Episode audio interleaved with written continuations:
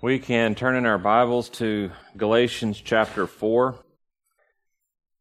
It starts out there by saying, Now I say that the heir, as long as he's a child, he doesn't differ at all from a slave, though he is master of all.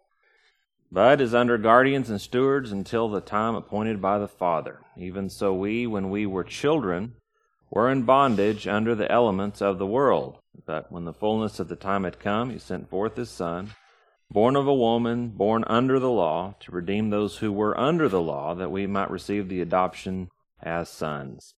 Now, as he starts this, you're thinking, wow, didn't he just dive into it? And he, he, he kind of did. Don't get lost in the weeds. Um, this entire chapter this morning is going to read kind of like this.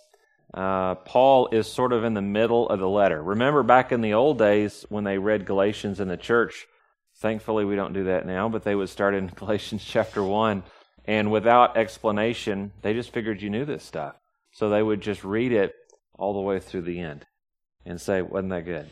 You know, that when they got a letter, that's how they would do it in the church. So, and, and what's really cool in the church is that they didn't have multiple scrolls. So in the old church, the way that it worked is, is you'd have a, in other words, like we have a Bible in one book, they had every book of the Bible on its own scroll. So, say if our church had, you know, the Old Testament scroll of Isaiah, uh, you wouldn't have Isaiah and Jeremiah, but say you had Isaiah and then you had a copy of the Torah, the first five books, we would be pretty fortunate. And then we would barter with First Baptist and say, hey, you've got Jeremiah. Next month, why don't we trade our Isaiah scroll for your Jeremiah scroll? And that's how the churches did business back in those days. Because remember, there was no printing presses, handwritten. Everything was handwritten. And that's why we have the different fragments of the Bible in various churches that were found in the walls, different wars that would come through. If you had a copy of the Bible, a different books, you would hide it in the wall of the church. That's why uh, they're in Turkey at the foot of uh, uh, oh, that big tall mountain, Ararat. There it is. Uh, there's a there's a monastery at the bottom of that mountain, and they got into the walls of that thing, and they found uh, several hundred scrolls where they had had uh, done a bunch of Bible commentary. They found the scroll of Isaiah and all that stuff to predate Christ, and uh, that uh, Josh. McDowell found that here not too long ago, and so pretty cool find. Anyway, uh, that's how the Bible was. So this morning, as we get into this, it's real important in the modern church to not overemphasize or overlook at one particular point of Scripture, because what I have found in listening to people that really start sermonizing this stuff is that we get way off in the weeds real fast. It's best to take that approach of, wait a minute, let's back up. Sometimes you'll read 10 verses and there's one major point that we need to see and pull out for a church, uh, you know, such as we are this morning. So, where are we? Well, he says in verse 1 now, I say, so that's context would be chapter 3. Now I'm saying this, that the heir.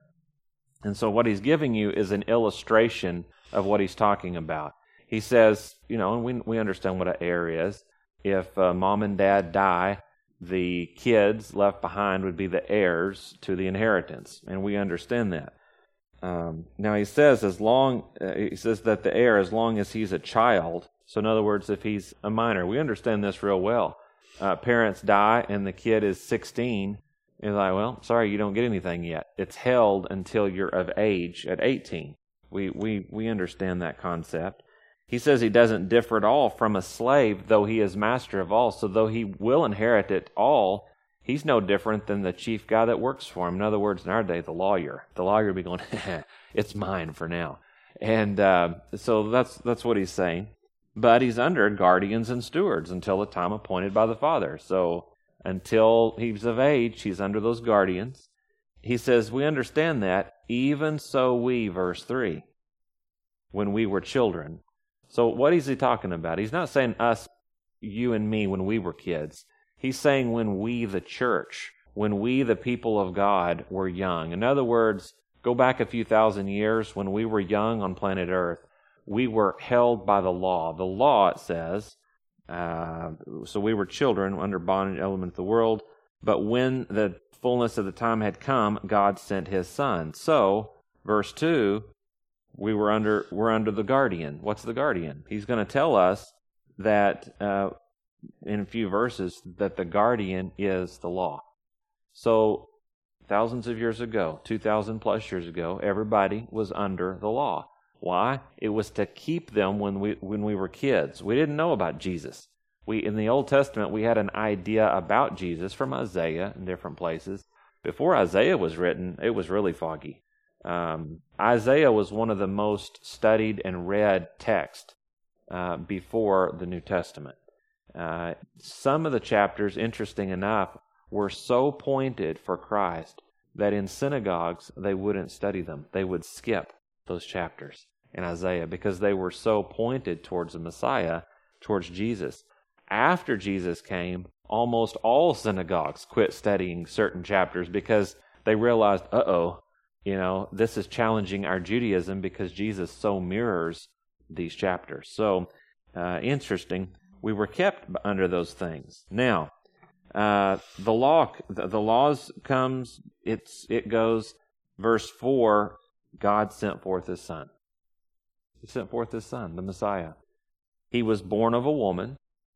That's interesting in the Greek because it means born of a single woman. In other words, we all know biology, it takes two.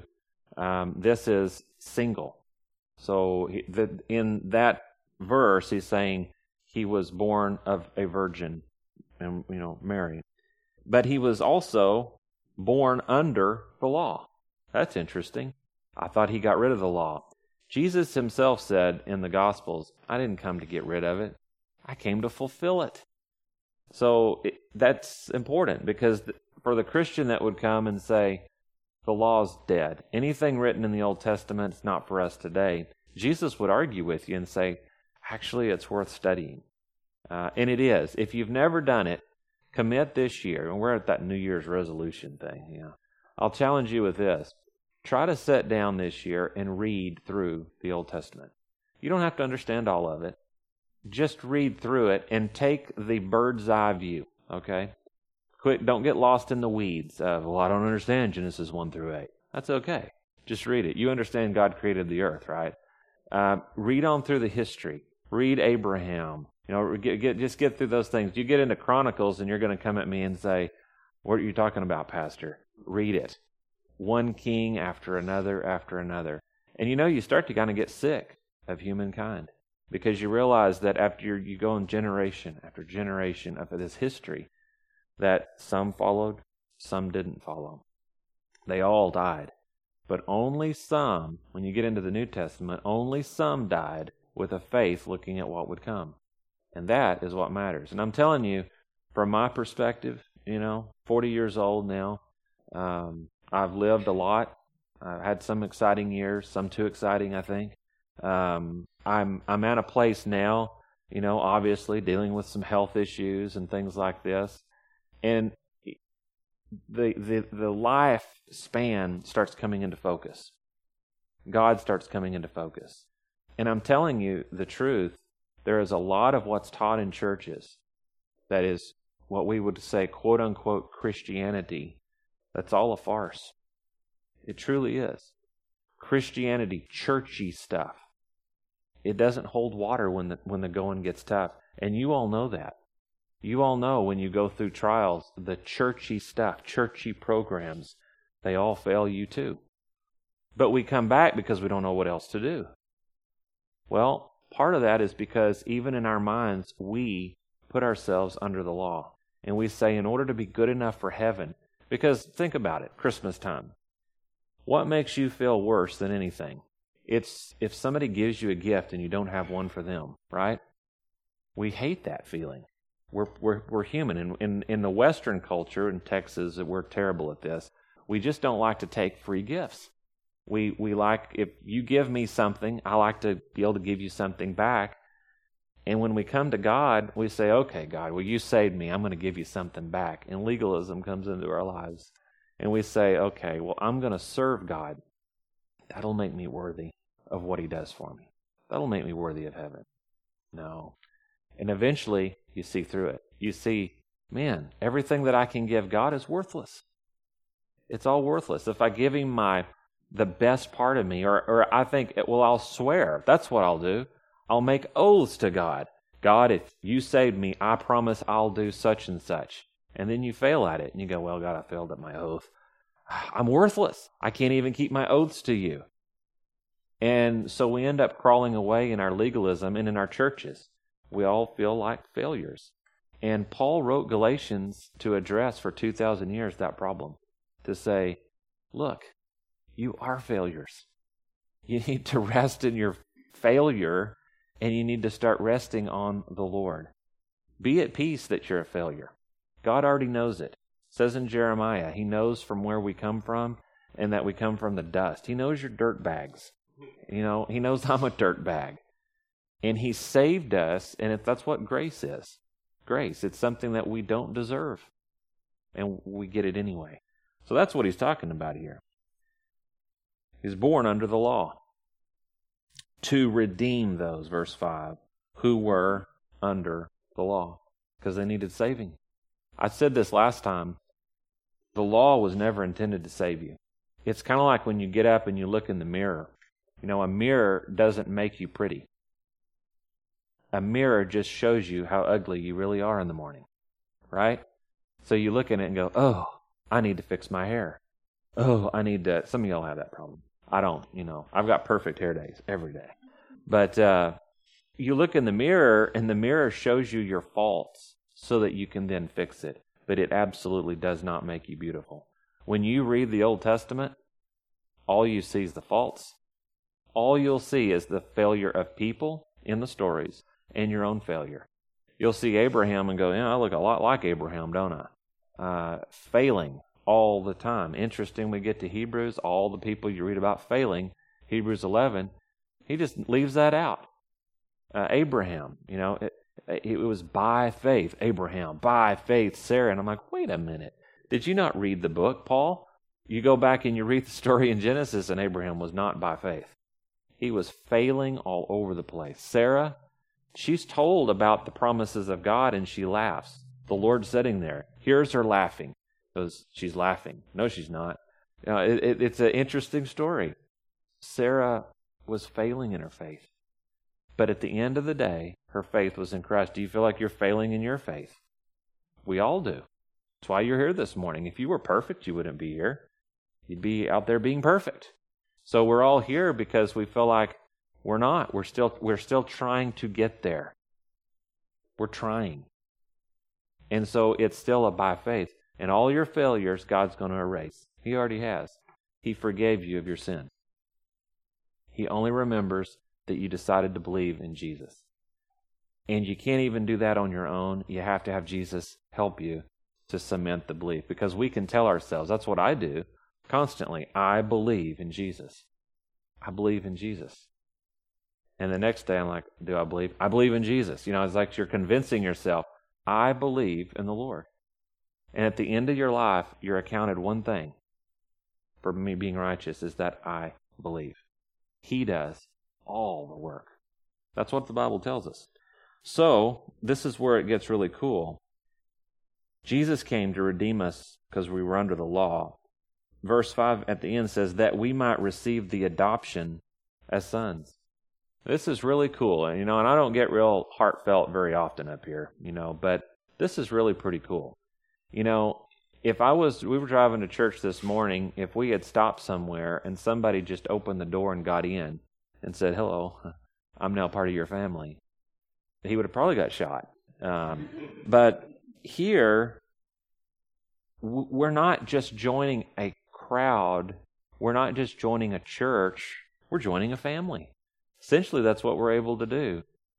We're just able to get in the vehicle and say, I'm, I'm part of the family now. It, we're adopted sons.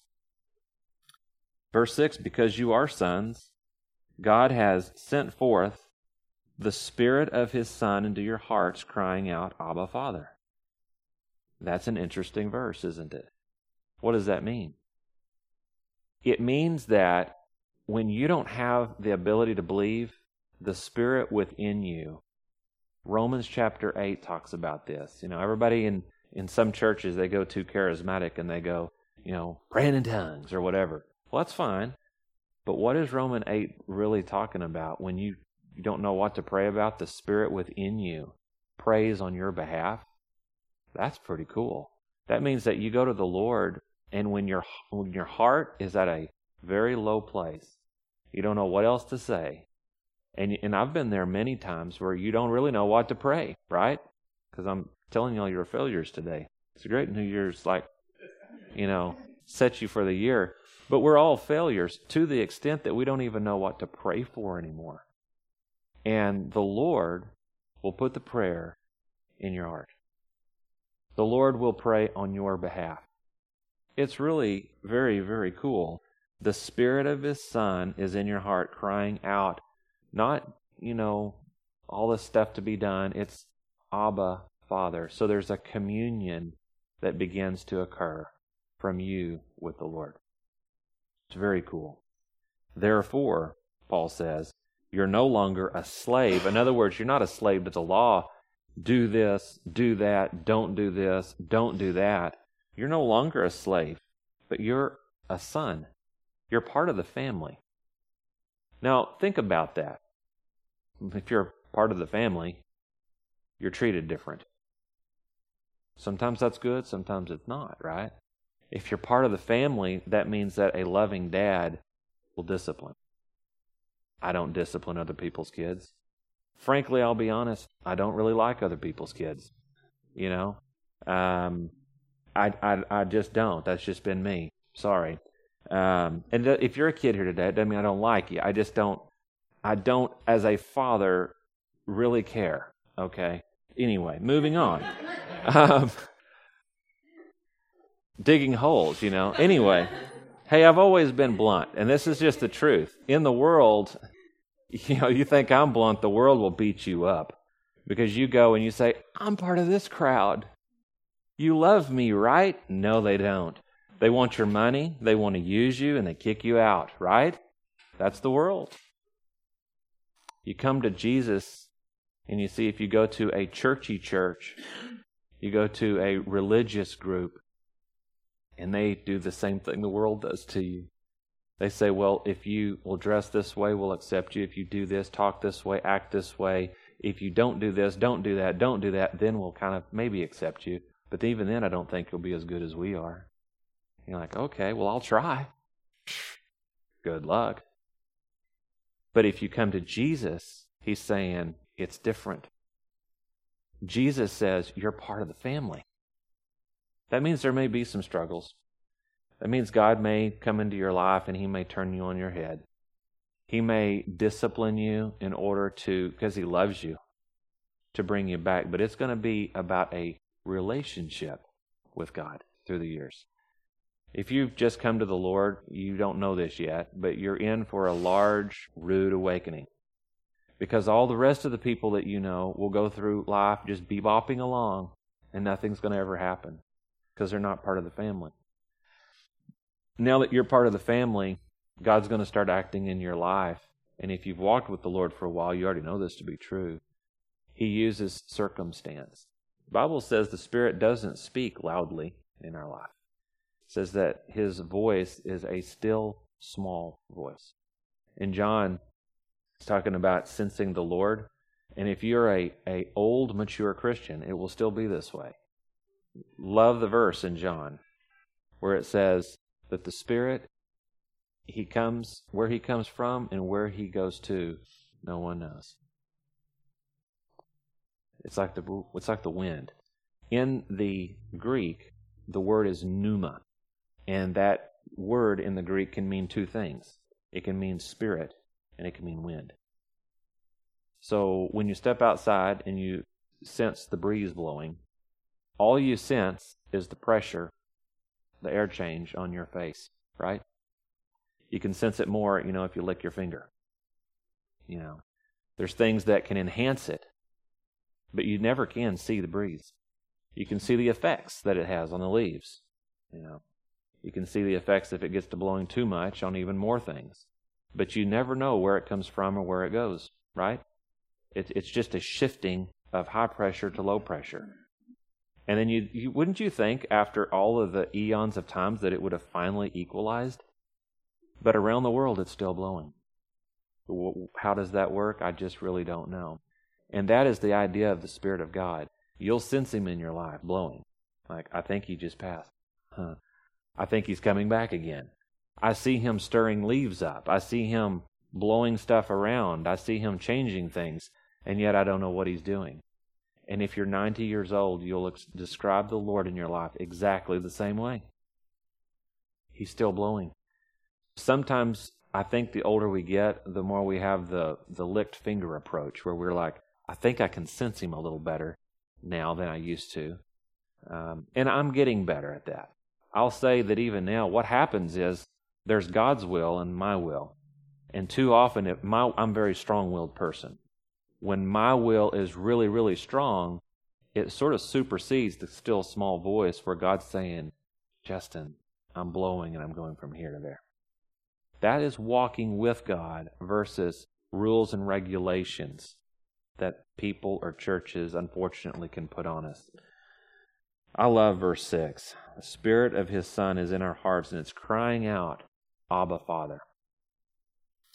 It's something in you, if you're a Christian, no matter how low you get, that wants to cry out to the Lord. And I would say that little part of you is probably the Lord down in there, connected to your spirit, saying, reach back for the Lord.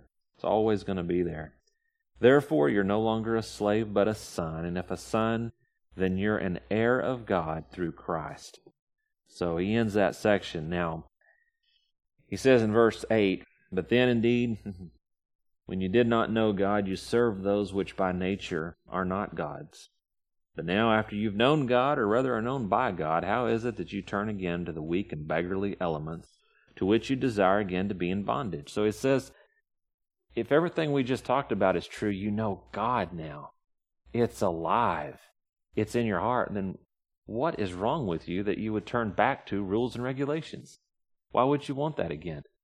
I don't. Do you? I want to just know, know the Lord to uh, verse 10 you observe days and months seasons and years that's simply a reference to the to judaism they're huge into the feast keeping of the days the weeks the months the years the you know jubilees uh, all their feasts were on particular days study through all that it all has uh, significance and semblance to christ but it is not jesus it's just semblance i'd rather have a relationship verse 11 he says i'm afraid for you if Paul says he's afraid of these people back then turning to those things, I would mirror that today. I am afraid for any of you who are tying yourselves to rules and regulations over knowing Jesus.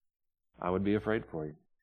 Lest I've labored for you in vain. I'm talking particularly to these churches in Galatia. Brethren, I urge you. And that urging, that is uh, in the Greek of utmost importance. I urge you, I beseech you, I beg you, is the idea, to become like me. That's pretty cool. I actually beg people to not be like me. But anyway, uh, he says, For I became like you. Now, what's he saying? Past tense. I became like you. He says, Be like me now, present tense in the Greek, because I, past tense, became like you. I'm begging you. What, what's he saying? Remember, he was a Pharisee, Mr. Religious all the way. That was Paul. Um, and he realized something. That wasn't getting him to heaven. He met Jesus on the road to Damascus, changed him. So he says, I used to be like you guys, rules and regulations. But now I'm begging you to be like me. I figured out the truth, and the truth is, it's all about Jesus. So now I'm saying, this is the way you know that because of physical infirmity, I preached the gospel to you at the first. And my trial, which was in the flesh, you didn't despise or reject, but you received me as an angel of God, even as Christ Jesus. What then was the blessing that you enjoyed? For I bear you witness that if possible you'd have plucked out your own eyes and given them to me. Have I become your enemy because I tell you the truth? So those verses he's simply talking about back in history. He says, Remember when I came to you. In Acts, the story is there. He's traveling on his missionary trip. He gets into the middle of Turkey today. He's traveling across the country. And it says there that the Spirit hindered him from going to the south, which is where the church of Ephesus was located. And instead, he ended up going uh, sideways across there into the middle, the churches of Galatia. So, and I find that very interesting. Physical infirmity. We think that he had a malaria that settled into his eyes and caused his eyes to be running matty. Be a weird guy to listen to, you know. Uh, his eyes are matting and running, and he says here, you know, he figures in verse 15, they were so happy to get to hear him that they would have plucked out their own eyes and given them to him if that would have healed him and made him to be able to do that job even better. Uh, I imagine that's what they're referencing there, or he's referencing. The thing that I get here in verses 13 and 14 is how God uses the physical infirmity of Paul to do two things. One is to push him towards something, towards an open door. Go to the churches of Galatia, preach there. But there was a great church there in Ephesus, and they wanted Paul to come. Later, he makes it there, years later, but he, the Spirit hindered him, it says in Acts, from going there. So, God always works that way, by the way. He calls you to go to something a lot of times after he's called you away from something.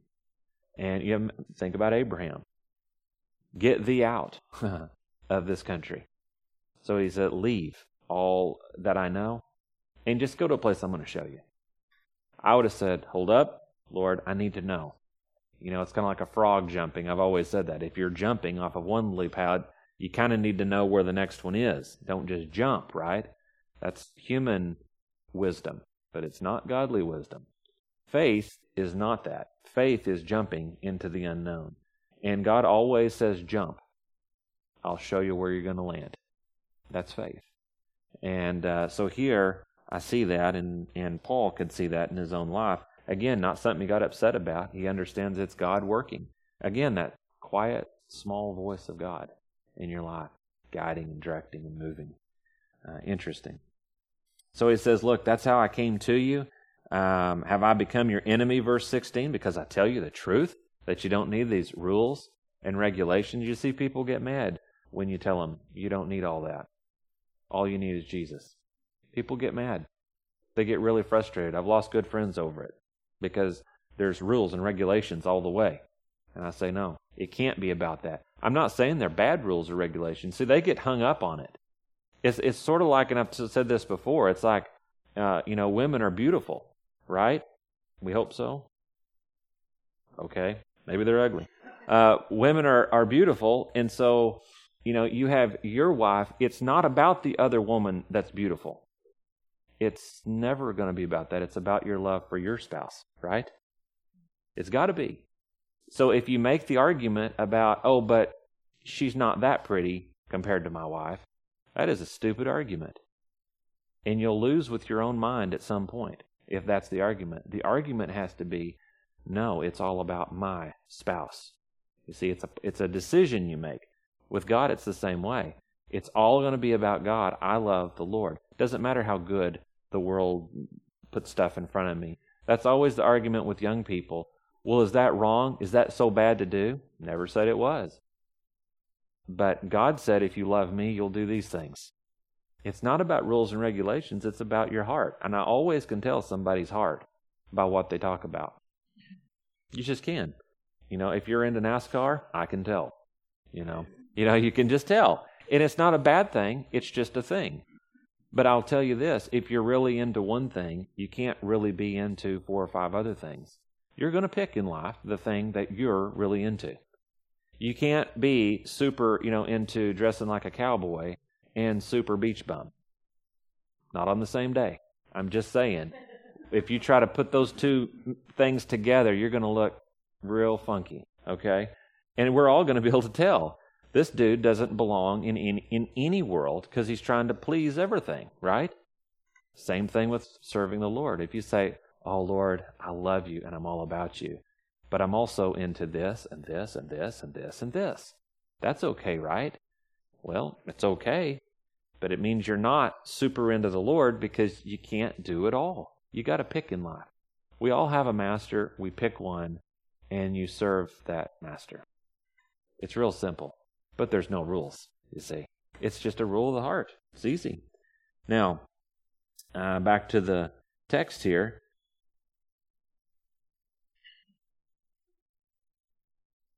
Verse 17. He says, They, talking about the religious ones, they zealously court you, and they do, but for no good. Yes, they want to exclude you, that you may be zealous. Interesting, not for Jesus, for them. So when a religious person or a church or anything says, do these rules so you can be part of us, so you can be like us, so you can be like me and part of my group, you go, mm, no, I want to be with the Lord. There should be no groupies, okay? No groupies in the church. It should just be Jesus. And the thing is, is you should always be pointing somebody not to be really close buds with you, but close with the Lord. That's a true friend. It's a Christian friend in the in the realm of the church, a brother or sister in Christ. You know, they don't point people that way. That's what I always look out for with, you know, we call it missionary dating, you know, in the church. You look, uh, you'll see that happen where, there, you know, a guy comes along and is like, oh, yeah, it's you and me, babe. Like, no, no, no.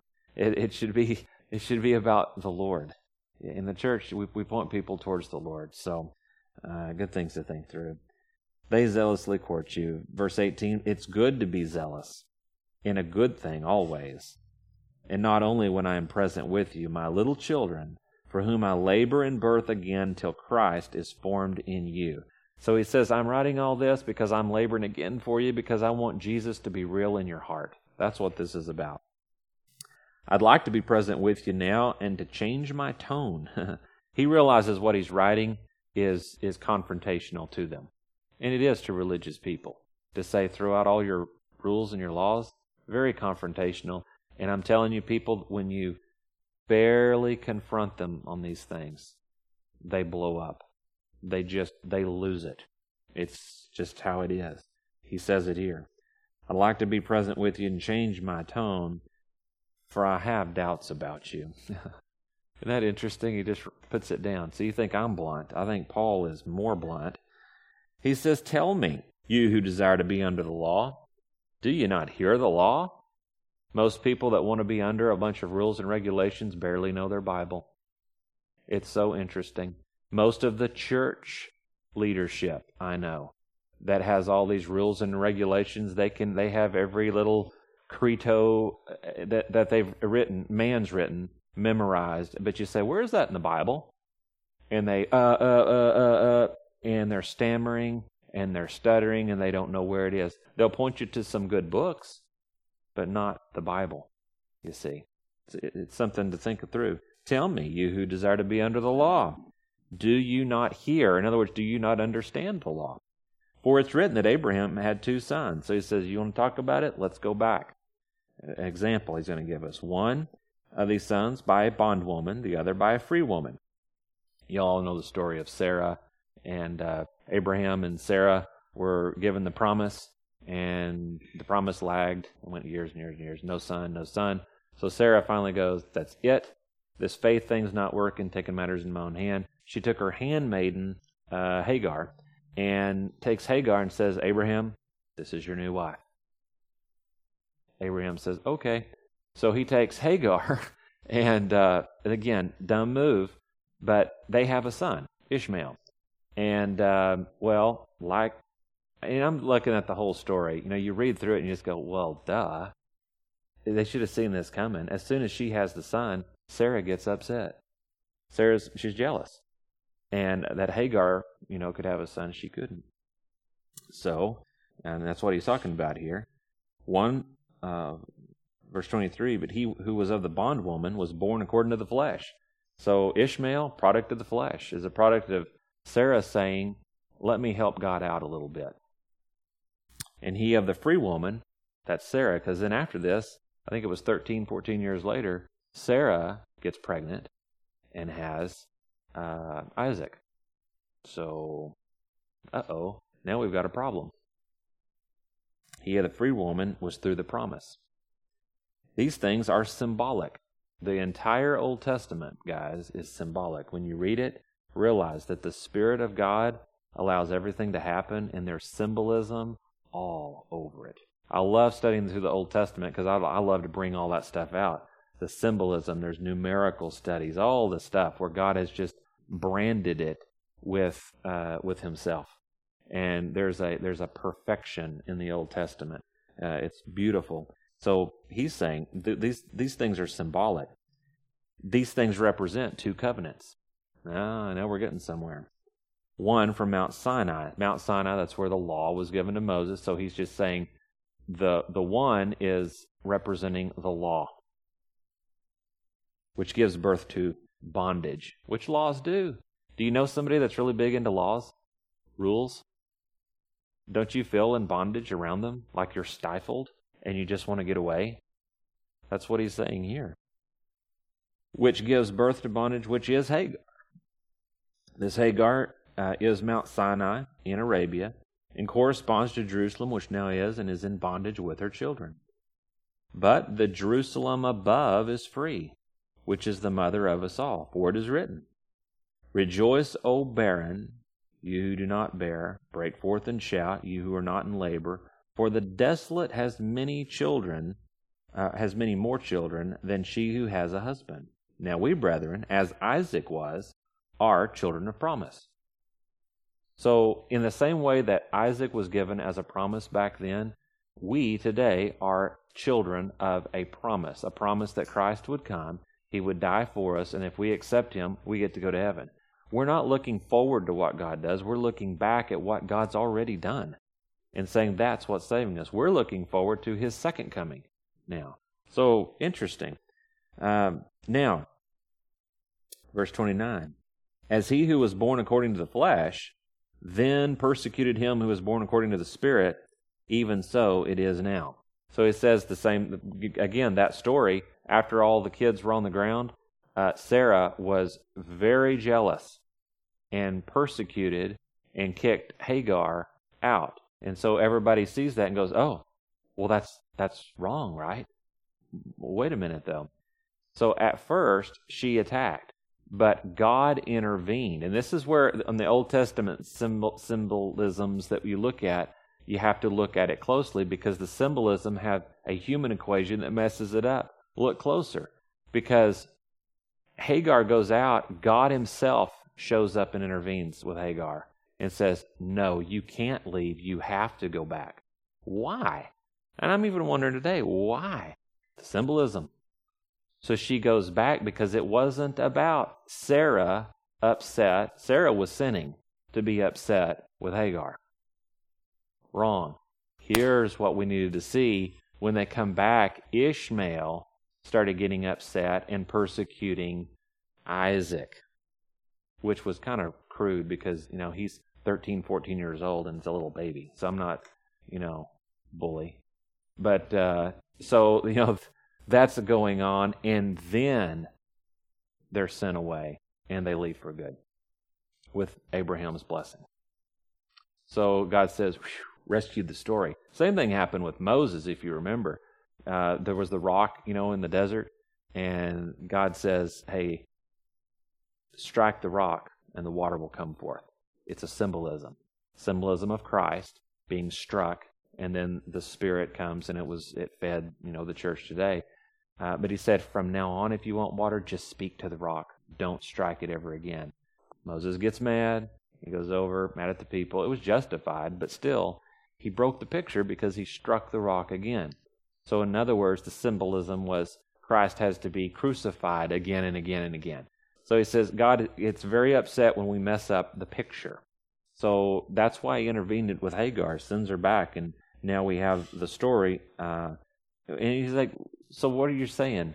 I'm saying that those that are under the law, the first, like Hagar, they persecute those who are free. If you go and leave this place and go this week and say, I am free in Christ, somebody will persecute you if they're a Christian, if you start touting your freedoms. It's just how it is.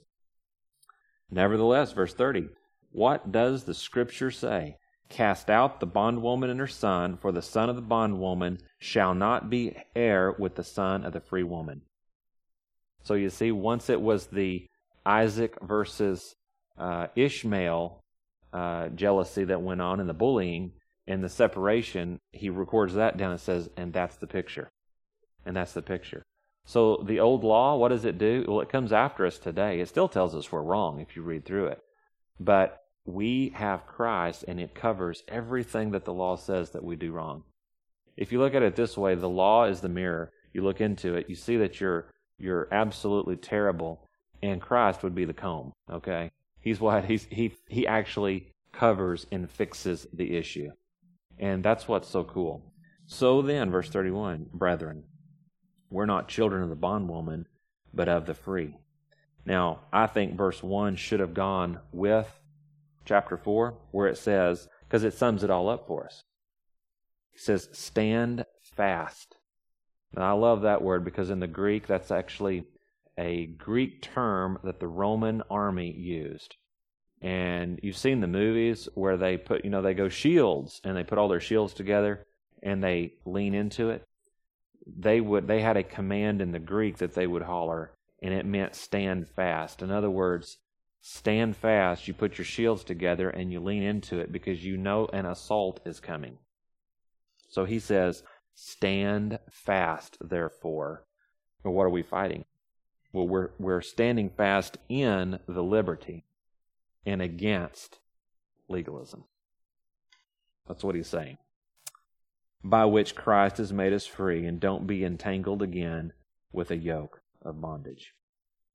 And, uh, you know, as I read through this years ago, uh, when I was coming back to the Lord, I did a study with Galatians, through Galatians, and it changed my life. Because up until that point, I was too into rules and regulations. And I failed at my own regulations. And I was really, I was drowning in them. And little things like drinking, what to do with that. Um, you know, what cuss words can you say and can't you say? And all of these things that you struggle with in those early years what can I do? What can't I do? And what it caused me to do as I read through this is I realized I needed to throw all of those arguments out. It's wasted brain space for you to go through Scripture and try to make things okay or not okay. And I needed to revamp my Christianity with simply what would Jesus do since he's in me? I want to be able to be spiritual and listen to his voice, and I want to follow him. And I have to say, I, I feel like I've failed at it in a lot of ways. I pat myself on the back because some years I've done really good. And then God always turns up the heat. And, and I'll tell you, it's something that He seems to do. It seems that in early years, He speaks louder because we're dull of hearing. But the older we get, though we can sense it better, he speaks even quieter. And the idea is, can you hear me now? You know, it's like the Verizon dude, you know, can you hear me now? And he wants to be able to get through to you on the weakest signal and for you to pick it up and go, I get it. Sort of like when you're first married, you know, your wife is like, hint, hint, um, I'm going to the store. Oh, we'll have a good trip. Hint, hint. I might need help. Oh, well, who's going with you? You know, I mean, you're just you're just not getting it. And then later years, you're finishing each other's sentence. You know, you, and, and that's if you're in tune with each other. You just know what your spouse is thinking. I can just look at mine and go, she's not happy. You know, she's she is happy. She's she's, you know, this or that or whatever. I can just look at her and sense the body language and know what she's aggravated about, who with. Uh, you know, is it me? You know, um, I, you sense those things. And the longer you're married, the easier that gets, but less is said. And early years, a lot is said, too much in most marriages. Too much is said, and you still don't understand. And that's how it is with God a lot of times. I think in the early years, there's a lot said. There's so much prayer on your knees. And you know why? because you're not praying His will. You're praying your will still. You, you, you, you love the Lord, but you come and you go, Lord, bless me. Lord, do this. Lord, do that. We go, to, it's like a genie, you know, and, and you go to pray at meal times. Lord, bless me today and bless everybody I know and be with them. And all, it's like a genie. And later you realize He's doing all of those things.